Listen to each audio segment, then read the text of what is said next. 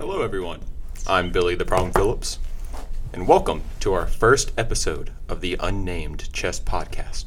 I'm here with my co host, Ignatius J. Reilly. and we're here with our special guest. Elliot Benoit. the problem, the Texas Pitmaster, king of the post oak brisket, the Holy Trinity, brisket, sausage, and beef ribs from Austin, Texas. You know who it is. That's a cowboy right there. Welcome, welcome, welcome, welcome. We have no, we have no idea what the heck we're doing, but we have some questions for our lovely guest today. Our lovely guest Elliot, who is our VP, and What does our that stand for? Vice President. Okay. Just for the listeners at home. that's correct. They do need to know that. And then our lovely secretary Charles. Yeah. They're both leaving soon because they hate the chess club and they don't want to be here any longer. And it's not because they're graduating. Joseph? So, I heard you have a job lined up back in Texas. What's that going to be like? Well, it just so happened um, Jamie from Joe Rogan is leaving. And let's just say I'm, I'm bullish in the pit when it comes to cooking up some brisket. And uh, caught wind of it, Joe Rogan, and um, found out that I know how to use Audacity.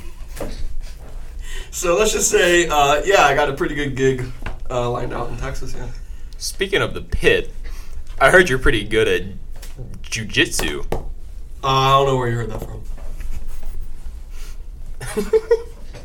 The jujitsu club. Uh, oh, you heard that from them? Mm-hmm. Oh, well, I'm not. I'm what they call a white belt, which means I'm not very good.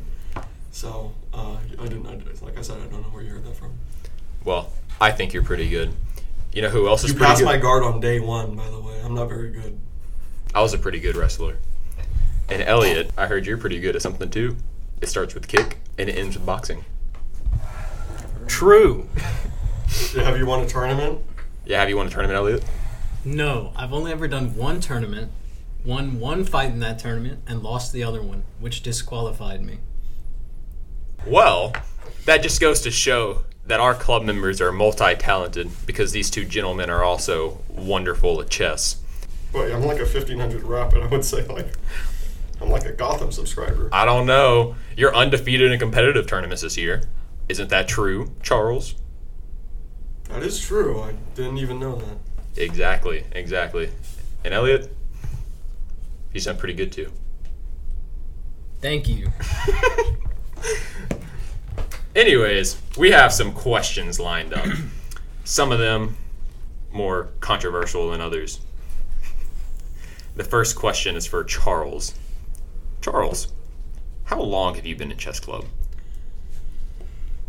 Um, well, it started in the cold winter of 1956 in Terlingua, Texas. 56. Yeah. Wow. And I was slaving away in the mine town, trying to make an honest living for me and my family for when I return home. And uh, all there really is to do out there in Terlingua is eat chili. We're, they're known for having a chili, um, chili um, making contest. Right, right. Um, Texas chili. You don't put tomatoes in it. Over here, you guys probably put tomatoes. I just wanted to clear the air on that for the viewers at home. Put tomatoes in nothing, partner. Facts. Uh, that's lingo. Anyways, um, nothing much to do over there. I walk into the saloon and I speak to this bartender.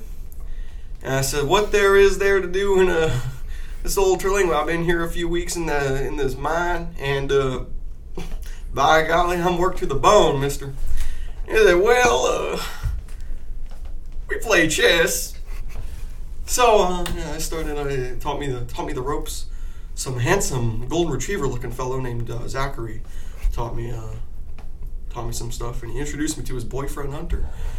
Um, back in that day, it was quite not that there's anything wrong with that.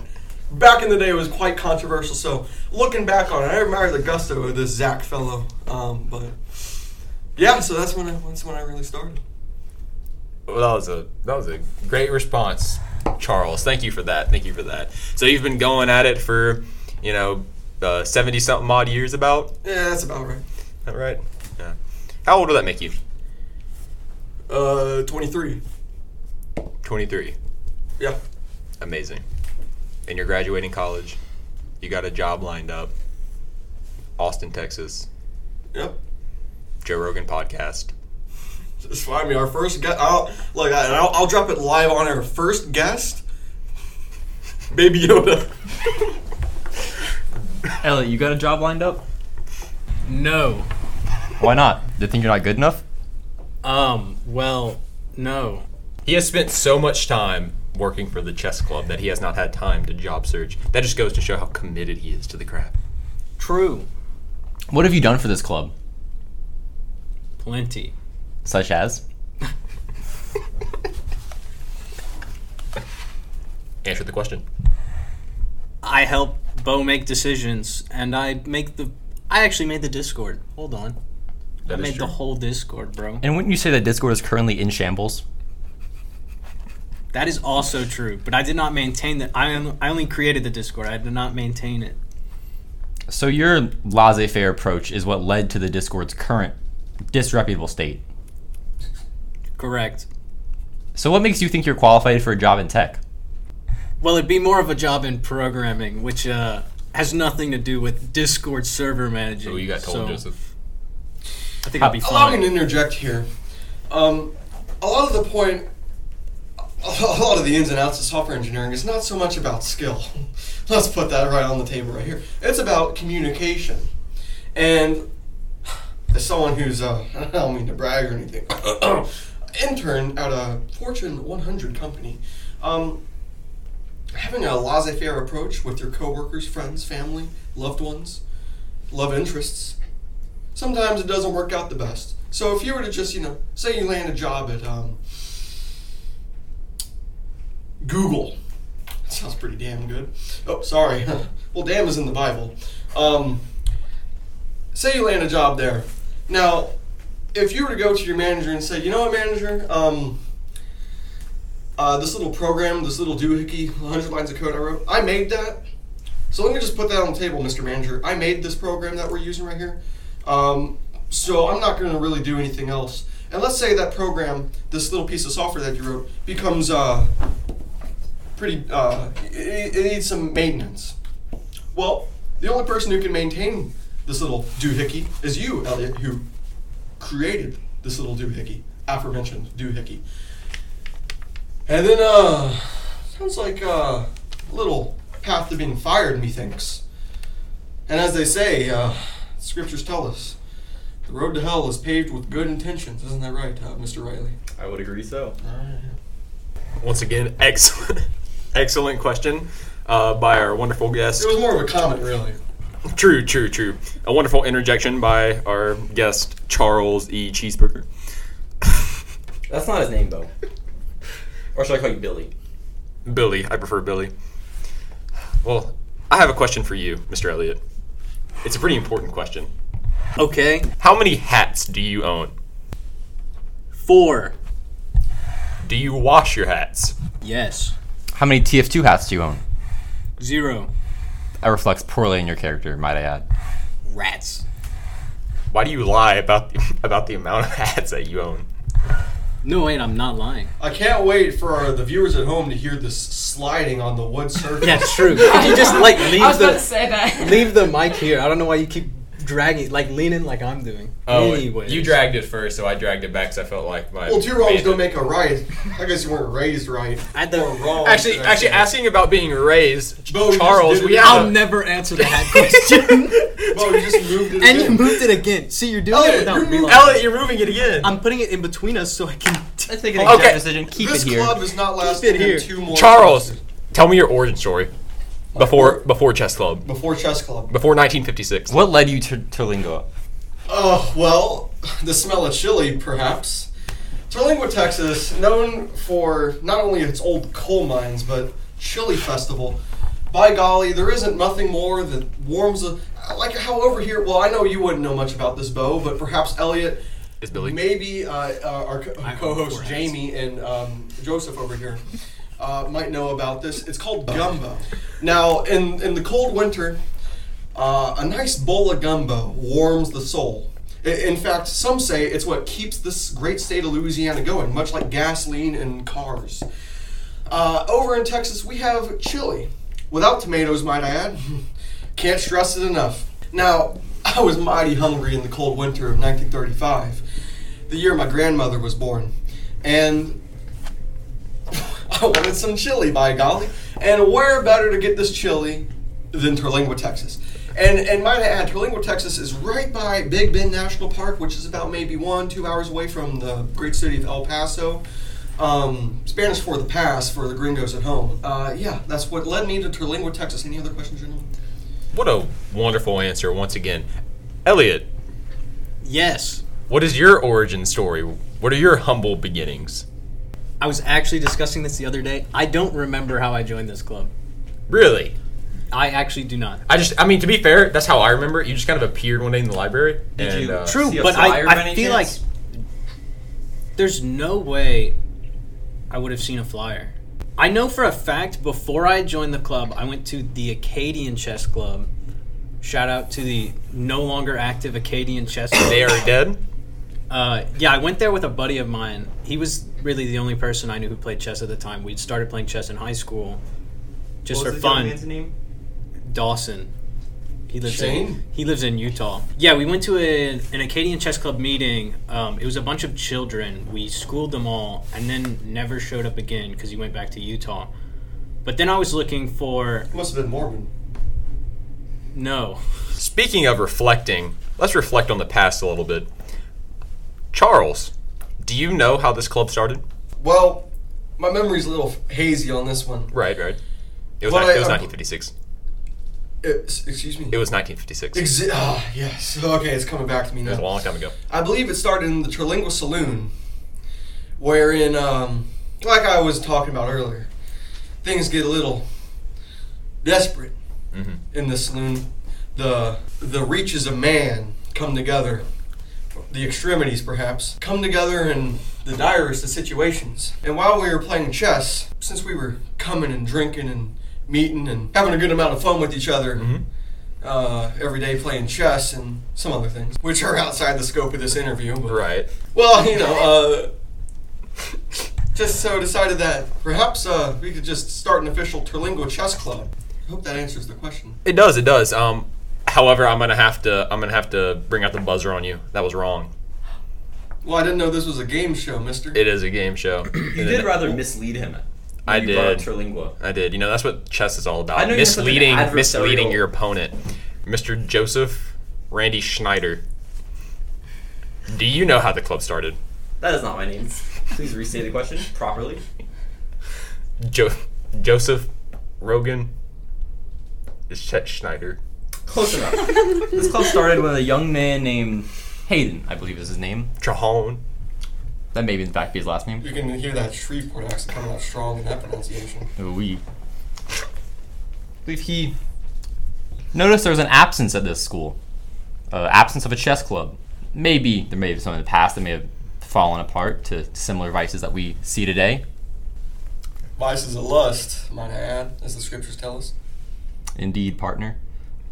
Then I believe he put together a flyer, The flyer. The flyer. the original flyer, not anything you may have seen on campus in the past years. Pure white and black.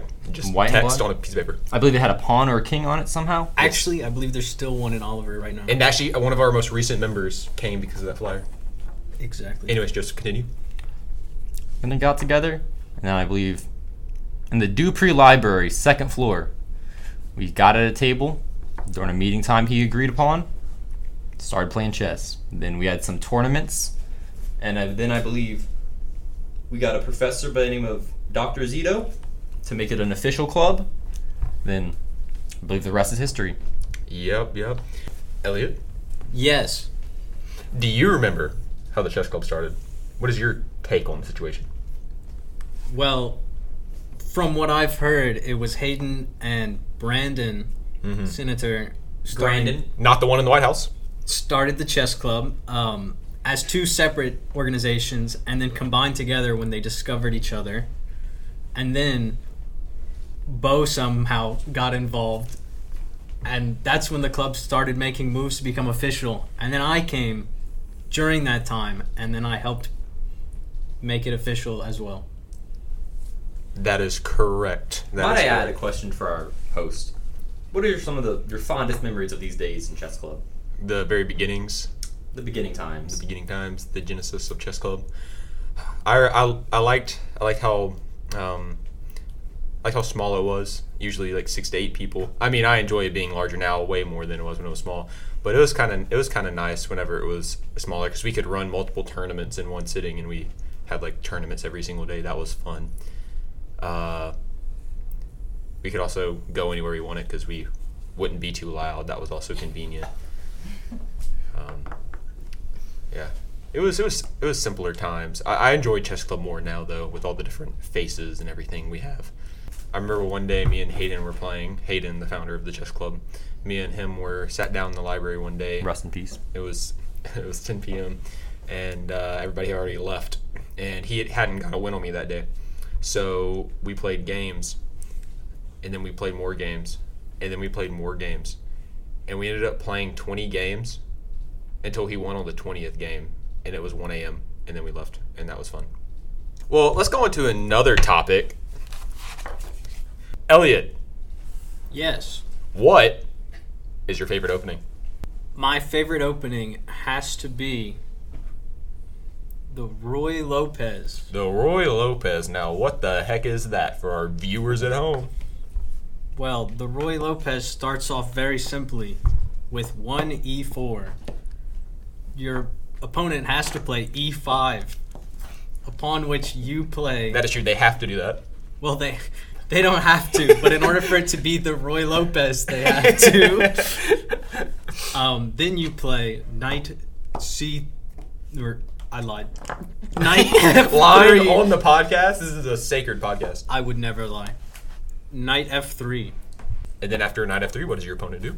The opponent would play knight c6, upon which you bring your bishop to b5. Bishop b5. Bishop That to b5. is the Roy Lopez. Why would you do that? Well, it's to potentially pin the knight Mm-hmm. upon the d pawns moving. That is true. That is true. Although theoretically, if you were to take this knight and you think you could win this e5 pawn, modern theory states that this is simply not the case, and um, it's really just a goofy opening. Uh, because then you'll just simply take uh, capture back with the queen pawn. Uh, yes, like that, yes, sir. And then if you think you could just so greedily take this e5 pawn with your knight, the queen will swoop on down. Uh, yes, sir. Uh, no, you were wrong. Yeah, there we go. Right to d4. And boom goes And there dynamite. is a fork between that pawn, that e4 pawn, and the knight on e5 that you so greedily took, and it's a fork. And your queen's gonna get, or sorry, your king will be placed in check because you can't defend that. Uh, can't. de- Well, I, I- guess you could defend that pawn, but then you lose the knight. So, uh, Roy Lopez, the Spanish priest who this opening is coined after, um, clearly was a buffoon, and even moving the bishop there to begin with, um, as a enjoyer of spaghetti, the Italian opening is clearly just uh, superior. So, what was your second favorite opening? Since this opening is rather goofy. Well, well, let me let me take it a step back real quick because that was some slander against the Roy Lopez. The Roy Lopez, You play d4, Bo. I do, but the Roy Lopez was created in the 1500s. It is the oldest opening ever recorded in a book. It is one of the most theoretical openings known to man, and our wonderful vice president, Elliot Benoit, has decided that that would be his opening choice, and he has spent many, many decades studying the matter. Isn't that true, Elliot? Yes. Charlie, what is your favorite opening? Even though you already gave us a hint, what is your favorite opening? Well, white. Um, ironically, uh, I don't have much preference for, for when I'm playing white. I'm a pretty flexible player, although I'm a very inflexible human being. I can't do the splits. Uh, with this being said, um, uh, sorry, there appears to be some distraction on my host here. I apologize. I was invited up here, walked the Mount Griffin. Sorry, uh, what was the question again? It was what y- your favorite opening was. Now, you said as white, you actually don't care because you're a flexible chess player, but not a flexible human being. That's correct. How about as black in response to E4, the most common opening white can play? Yes, I actually enjoy playing the French defense. Now, many might just stop. Like they'll, they'll click the pause button on this podcast, click off, say this guy must be insane. And although I'm not diagnosed with any um, mental um, Shortcomings. dysfunctions um, as of now, uh, I do really enjoy the French defense because although they might see it as dry, boring, Which it um, is. Like a baguette left out too long. Well, you know, down here in Louisiana, we keep our bread long, like sticks. In fact, once that does get dry, you can make a mighty fine bread pudding. That is that is uh that is unfathomably true. Now, anyways, the French defense. I enjoy playing this because um, it's very positional. Um, and although I, I, I kind of die inside when they play the exchange variation, but when it gets into this this uh, advanced variation position, a little fire starts kindling in my soul. Lots of ideas. For the I'm listeners at home, what is the advanced variation that you speak That of? is true. We might need to explain that. So um, And the exchange. So it, it typically goes e4, and instead of e5, they have to. The French defense starts with e6. Controversial. Controversial indeed. Um, and then the the follow up is d4, taking control of the center, in which they uh, black plays d5. Feisty. The advanced variation happens when white pushes their king side pawn up to e e6. Because they advanced the pawn. Yes. And then uh, the common there, there could be some other replies, uh, but the most common and uh, theory says the, the best response to the advanced variation is to immediately counterstrike with your c pawn to play c5, attacking and destabilizing this d4 pawn. And then uh, many fun things spring out from here. But if they play the exchange uh, the exchange variation, where instead of advancing their e uh, their e pawn to e6, they take this uh, uh, d5 pawn. And um, yeah, this is really the worst part of the opening. Um, but I'd rather play that than play the Sicilian. That is true. We are Sicilian haters in this club. Nobody in our club plays Sicilian. I'm gonna learn it one day. When you do as an alumni, you can come back and teach us all. Your mystical I'll come back as an alumni and play the Sicilian. Everyone will be so shocked. Wait, No, actually, no. I won't because everyone plays D4 anyways. No, uh, allow me to interject here. I've actually had a lot of fun online recently with the Four Knights. Now, I'm not about to go into the Halloween Gambit, in which you sacrifice your kingside knight, That is a favorite by one of our key members, Hunter Cole. yeah, Hunter Coleman. Um, however, um, online recently, when it comes to the Four Knights position, because uh, people kind of uh, reach it out of uh, spite, because because when I just like bring my two knights out instead of like moving a pawn um, or anything like that, moving a bishop, uh, it, it, they actually end up make, making some dumb moves, and uh, they just go posi- positionally wrong very quickly. So I've actually been kind of enjoying the four knights. Um, now people might say, this sounds like a guy, the French defense, the four knights. This sounds like a guy who just loves putting on a suit and tie and going to work every day. Respectable And, man. Uh, is a respectable man, but very dry. You go home to uh, your suburban house, and your little uh, Timmy, all pumped up on Ritalin. your, your your children on um, antipsychotics, or, or perhaps some psychotics and, and Get things like this. Your wife over a nice Costco rotisserie chicken. and your and, and going home to your loveless marriage, like many many families do in America today. But I'm not going into uh, geopolitical and socio-political matters here. Although That if is you- true. We try to avoid that. If you do uh, give me any more questions, I could talk about the semiotic theory of Charles Sanders Peirce, perhaps the greatest American. philosopher- Joseph, what is your favorite opening? I believe it starts with a Oh boy. quite favorable move. When Now, you bust Ji- out your king's pawn up two, they will respond in turn. Hopefully, if they're a good chess of player. sane mind, then you bring out your queen to h5. The queen to h5. Could you please explain that one? It's a very complex opening because simply they may think just to kick down the pawn, kick down your queen with a simple pawn move, threatening your queen. But then you can simply take their e5 pawn with your queen, And it comes which with leads to a mighty little fork, which wins you a rook. However, since it is called a scholar's mate, many so-called advanced players may see that through this and try to bust out their knight to c6. However, then That is in true. It defends the pawn. it does defend the pawn. Then you bring out your bishop, your white square bishop, to c4. And then that threatens mate. However, they may think still, oh, I'll just simply bring out my knight to attack the queen It does hit the queen, and it defends the pawn, or the pawn's defended. and attacks your pawn. However, Then you simply take with your queen on f7 and win the game. However, many people say, "Oh, I wouldn't fall for that," in a rather stupid voice, I may add, and use their pawn to block mate and still threaten the queen, in which you can bring out your queen, bring back your queen, and persist threatening mate, which they will have to block with their knight, and then simply you move your knight to e2, letting you castle before them without a blown open defense, and they will probably in turn move their bishop, and then you castle, they castle, and in turn this is an overall very winning position, has many more pieces active, and might I add, has your queen up to play, which many may disagree with, but I think having those powerful piece out early is a very strong opening. Wow. A fantastic explanation of the Wayward Queen. So what would your favorite opening be, Mr. Billy? Allow me to interject for a second.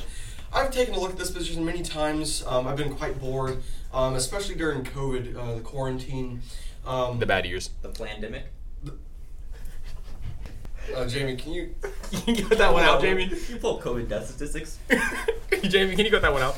Anyways, there actually is a fascinating line starting with the a uh, pawn to a4, in which, and this is this has been reviewed by Stockfish, reviewed by uh, Ligma, a, a new bot um, that just run, just won the. Uh,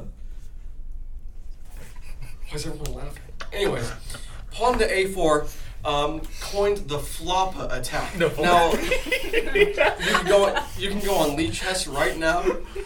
You will see the flop attack pawn to h5 in this position.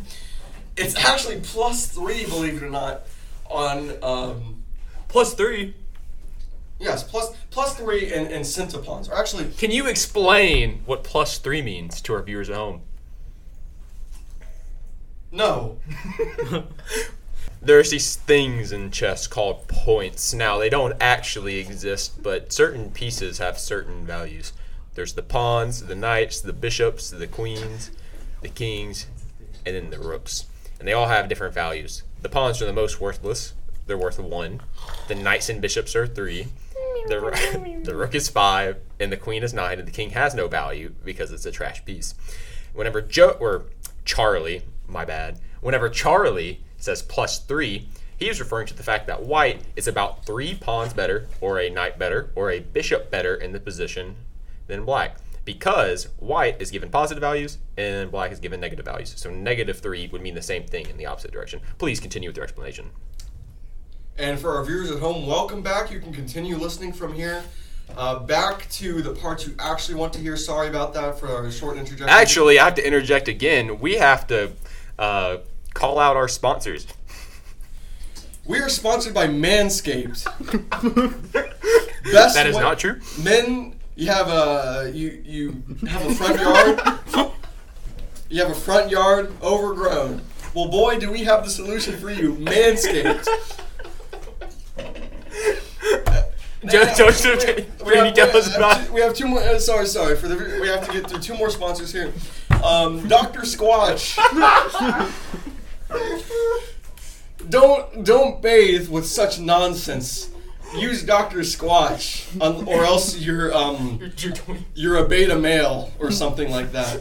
Um, also, Jamie, cut that final sponsor, uh, Dude Wipes. Don't go to the grocery store and buy those feminine. Um, Okay, products. Joseph, Joseph.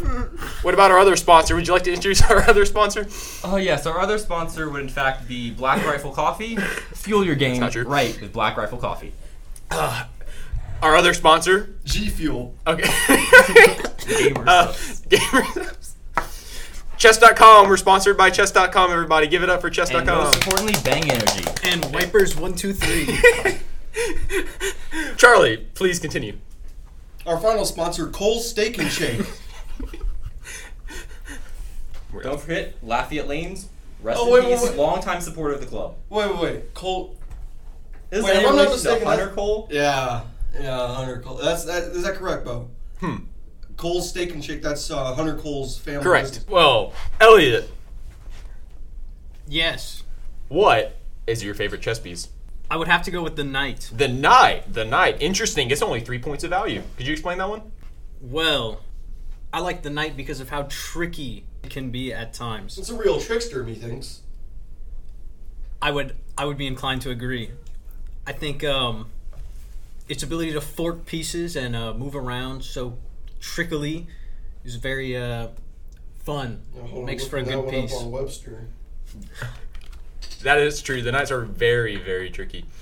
Oh my gosh, you're in luck, buddy. That's a word. That's a word, trickly. Chickly. For the viewers at home, we can talk trickly about is Reagan's economics. Reaganomics. Speaking of Reaganomics, Charlie. Well, for the viewers at home, they might not know what Reaganomics means. So Reagan's economics is a. It's easier to connect the words. In Charles Sanders' semiotic theory, it is a it is a better connection of semiosis, which is the triadic theory of signs. Can you use the triadic theory to explain your favorite chess piece? Well, can I use it? It's our it's the fun it's the foundation for understanding as we know it. Semiosis, as uh, Peirce coined it. Uh, sorry, what was the question? What? You Your want to use favorite chess piece. What's your favorite chess piece? Hmm. I would have to say, and this is a controversial answer, the king. The, the king? Yes, that is correct, Mr. Phillips. The king that is so atrociously bad that it has no point value. However, many attribute the fact that it has no point value to the fact that it's actually worth infinite points, since without it you will lose the game surely. It's priceless. Well, It's there's like a, crickets cooking. well, a rotten banana peel is priceless. That is not the term priceless we're using in this context, and I think it is rather disingenuous of you to try to use it in such a flagrantly wrong matter. Then what's your favorite chess piece? I would have to go with the counterpart to the king, the queen, since it is a, the titular part of my favorite opening. The king and the queen. And I will say, uh, he, he raises a good point because I've been binging Nicki Minaj and Megan Thee Stallion. Wonderful artist.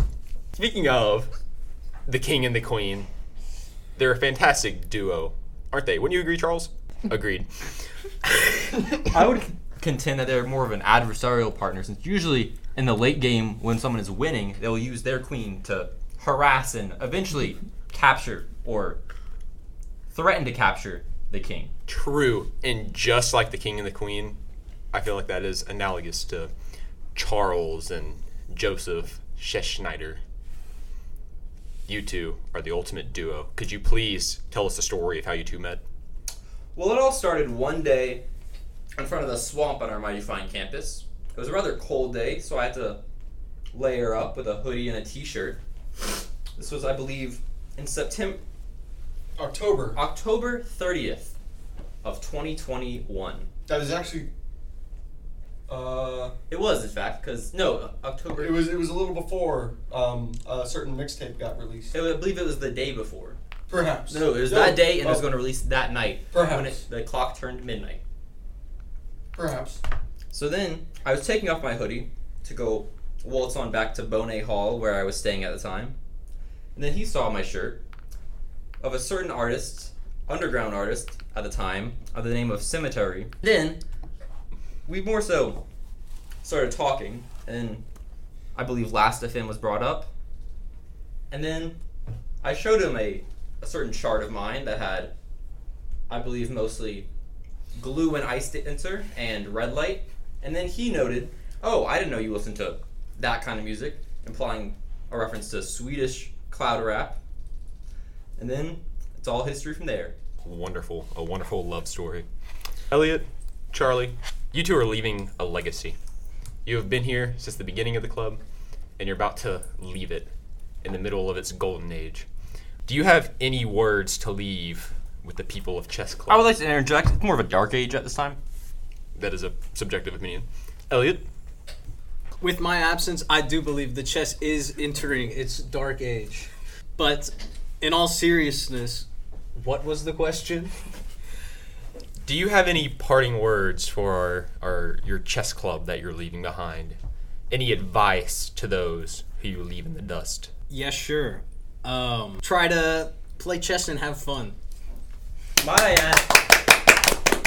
Do you think there's anything you didn't do well enough that you think the next vice president could do better? I'm not lazy towards the chess club. Um, I helped make decisions for a lot of the LCCL events and uh, presidential discussions.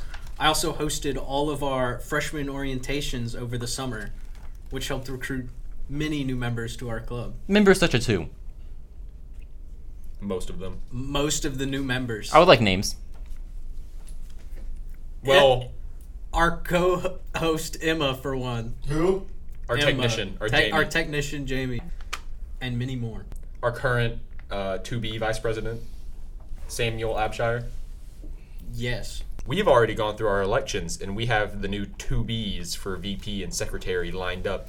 The VP is Samuel Abshire, and then our uh, secretary is uh, Tanner. I'm not even going to try to pronounce his last name. Starts with a B. Bourgeois. Bourgeois. Bourgeois. Elliot, do you have any words of wisdom for Samuel Abshire? You know what, Sam? All you got to do to be a good vice president is make good decisions. Make good decisions, and you will be good. You talk like a politician. Well, A bad one. I'm the worst at this. So, Charlie, do you have any words Sam- of wisdom for Tanner? Uh, Tanner, I took a look at your Spotify, and I'm unimpressed, buddy. You need to stop listening to Suicide Boys. You're not even from New Orleans. You're from Marrero. Charlie, that's interesting. From what I know, he's a song creator. Oh wow. A Yeah. rather arrogant one. Charlie, how did you learn how to play chess? Oh well, it started when I lost all my friends in high school. Lost? Yes. How They did this stopped. come across? Oh well, as you see, I'm from a place um, that's kind of like California, but it's in Texas. Austin? Yes. And um, a lot of these people I went to high school with partook in the act of smoking um, an illegal substance um, often. Um, me, as a, always been a little bit of a contrarian, um, a big personality flaw of mine, but it saved me in this instance where I didn't really feel like uh, joining them and, and, and doing this illegal act um, because it's illegal Good for you. and uh, they didn't want to hang out with me anymore because they would get together as a means of just doing this act. It was an excuse to hang out with each other and especially hang out with girls. Because the old uh, way to pick up women over there is to say, hey, would you like to smoke? Is that a Texas thing?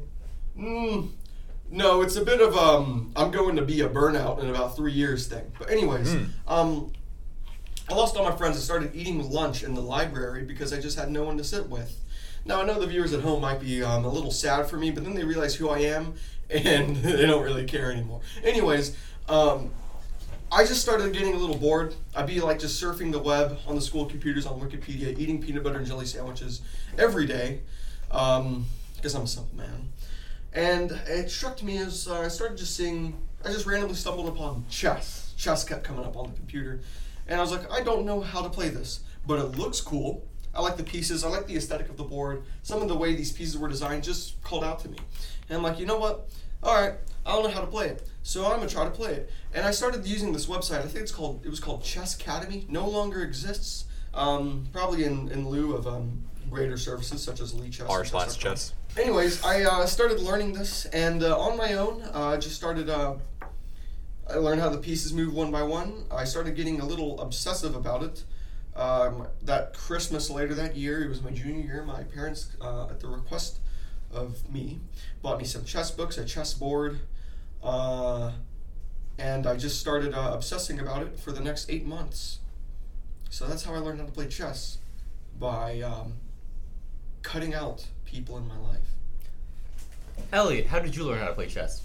Was it also by cutting out people from your life? No, I think it's the opposite. I think my friend Dawson, that I mentioned earlier, was sort of my gateway to chess. The dichotomy. Our fine president, how did you learn to play chess? Well, it was actually similar to um, our secretary's story. Uh, there was this thing. I don't know if you heard of it. It's called COVID nineteen.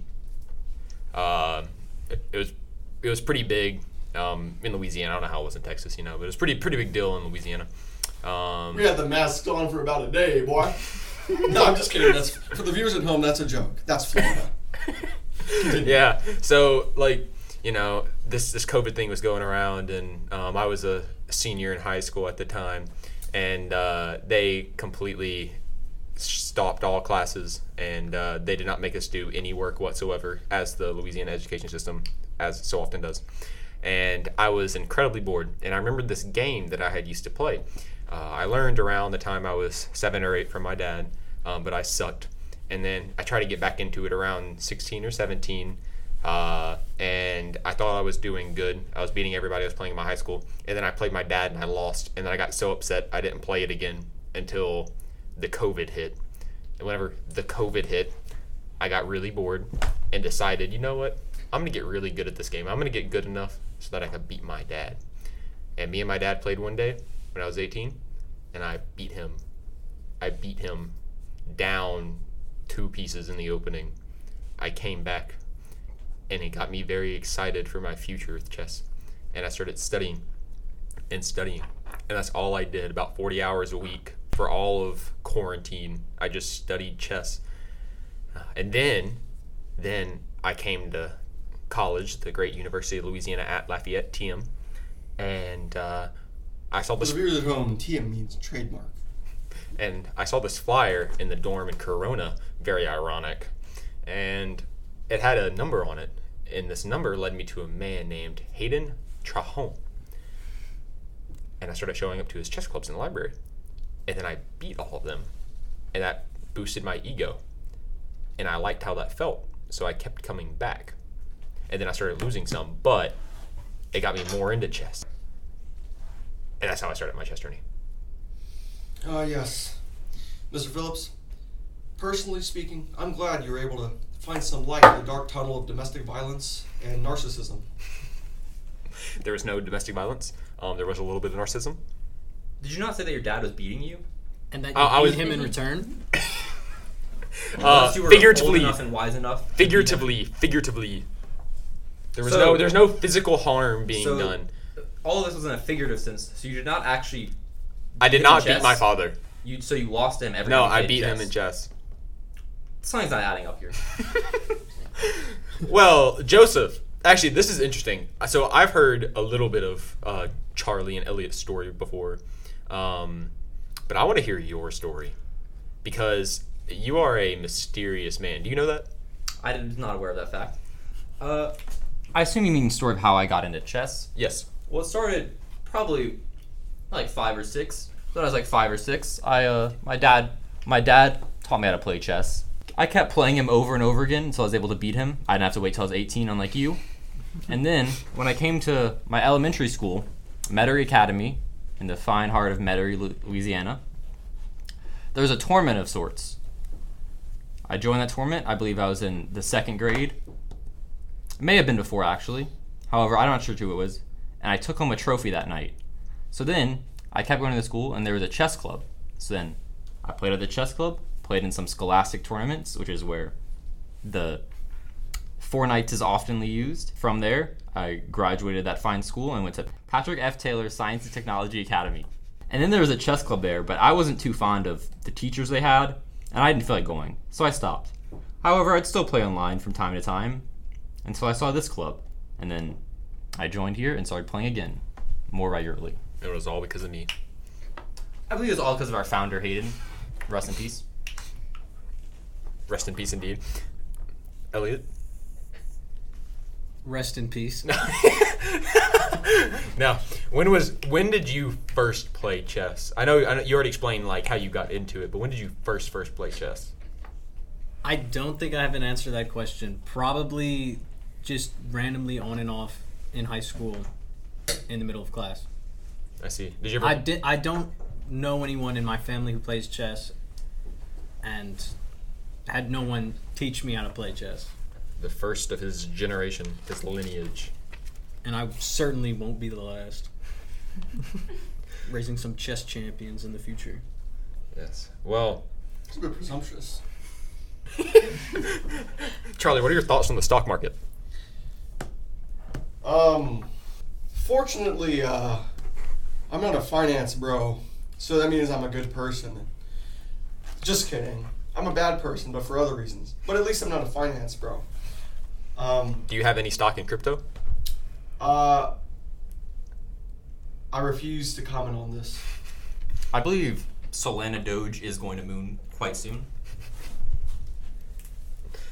Well, speaking off of the topic of the stock market, we're about to run out of time. We have about six minutes left. So it's about time for one more question for each of you. and this question is very important. This is to people who have never played chess before.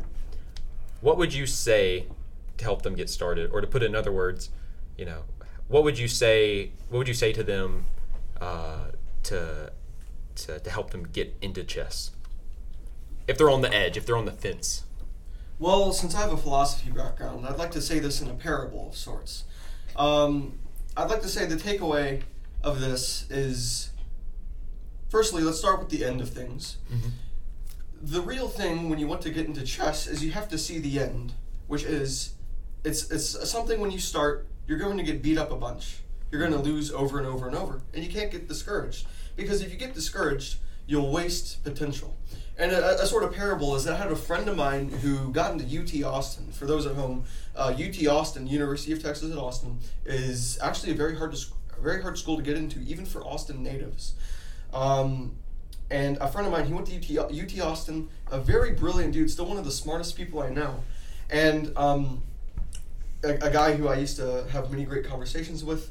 Um, he, he was majoring in uh, I can't remember some sort of engineering, but I knew this guy. Uh, you meet this guy, and you know he's gonna go places. You, you just it's, it's especially in high school. We all sort of know people like this. You just know he's gonna go places, and um, we, we both graduate high school. We both both go up to college. And I just remember like one of my on graduation, and I was like, yeah, you're gonna go do great things, man.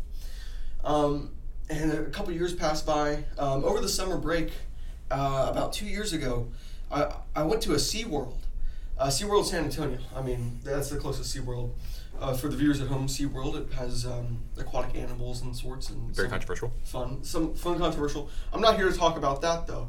Um, went to the SeaWorld just uh, sometimes we go. It's, it's a fun little place. Um, my family does not abide in the controversy. We did not see any orca shows. Uh, for the viewers at home, we were concerned about that. But we did go see the dolphins. We love dolphins. And they have uh, a little baby dolphin exhibit over there. And uh, who do I see at this dolphin exhibit other than my buddy, who I thought was at UT Austin, but now he's down here in San Antonio with these baby dolphins. I just go up to him, dude, do you remember me? Like, two, like we were talking in the library years ago. And and he's like, oh, dude, I'm so happy to, so glad to see you. And I'm looking at him, I'm like, but Trey, yeah, sorry, his name's Trey. I thought you were gonna be like one of the people, like the one of the representatives of Vista Ridge High School. Like, what happened, man? Uh, like, and he's just like, you know, he's with these baby dolphins. He's like, well, I think I'm feeding a youthful porpoise. but, but for the viewers at home, just don't be like Trey. You gotta continue with this, this potential. Because even though college might be hard, stress might be hard, you can't give up. So never give up. That was beautiful. Can we get a round of applause for Charlie? Joseph, what about you? What would you say to people who are on the edge about getting into chess? I would say if you have a interest in tactics, say you played games such as Age of Empires 2 or Age of Empires Rise of Rome as your kid, this is a nice way you can escape from the technology while still expanding your brain and enjoying the nice adversarial, really reminiscent of war tactics of chess. And then my second advice would be to bust out your queen early and threaten mate because you'll be playing around with new people who do not know how to respond. Wonderful. Elliot, Well, I would say that one of the best draws to our chess club is the community we've built. I think we've got a great community of people. We're all great friends, and it's it's a lovely place to hang out. we are great friends. And as my good buddy Leo once said, chess club is a way of life. It's a people. And that's it. Now, Bo, what would you say to anyone interested in chess? Play it. It's a great game. Wow. It's as simple as that. No, I think I think I liked what I liked what uh, Charlie said is to not get discouraged when you first start out because many people associate chess with intelligence, which isn't true, by the way. You know, if that were true, you know, uh, never mind. I'll hold my tongue. I believe there is in fact a correlation. There, okay, there is a correlation. However, it's not a direct correlation. And just because you're good at chess doesn't make you smart, and just because you're bad at chess doesn't uh, mean you're not smart. But to be a Um, grandmaster, I would say that you have to have a rather high intelligence. is true. If you want to be the For top example, top- Bobby Fischer, he had a, I believe, over 100. follow the UL Chess Club on Instagram and TikTok.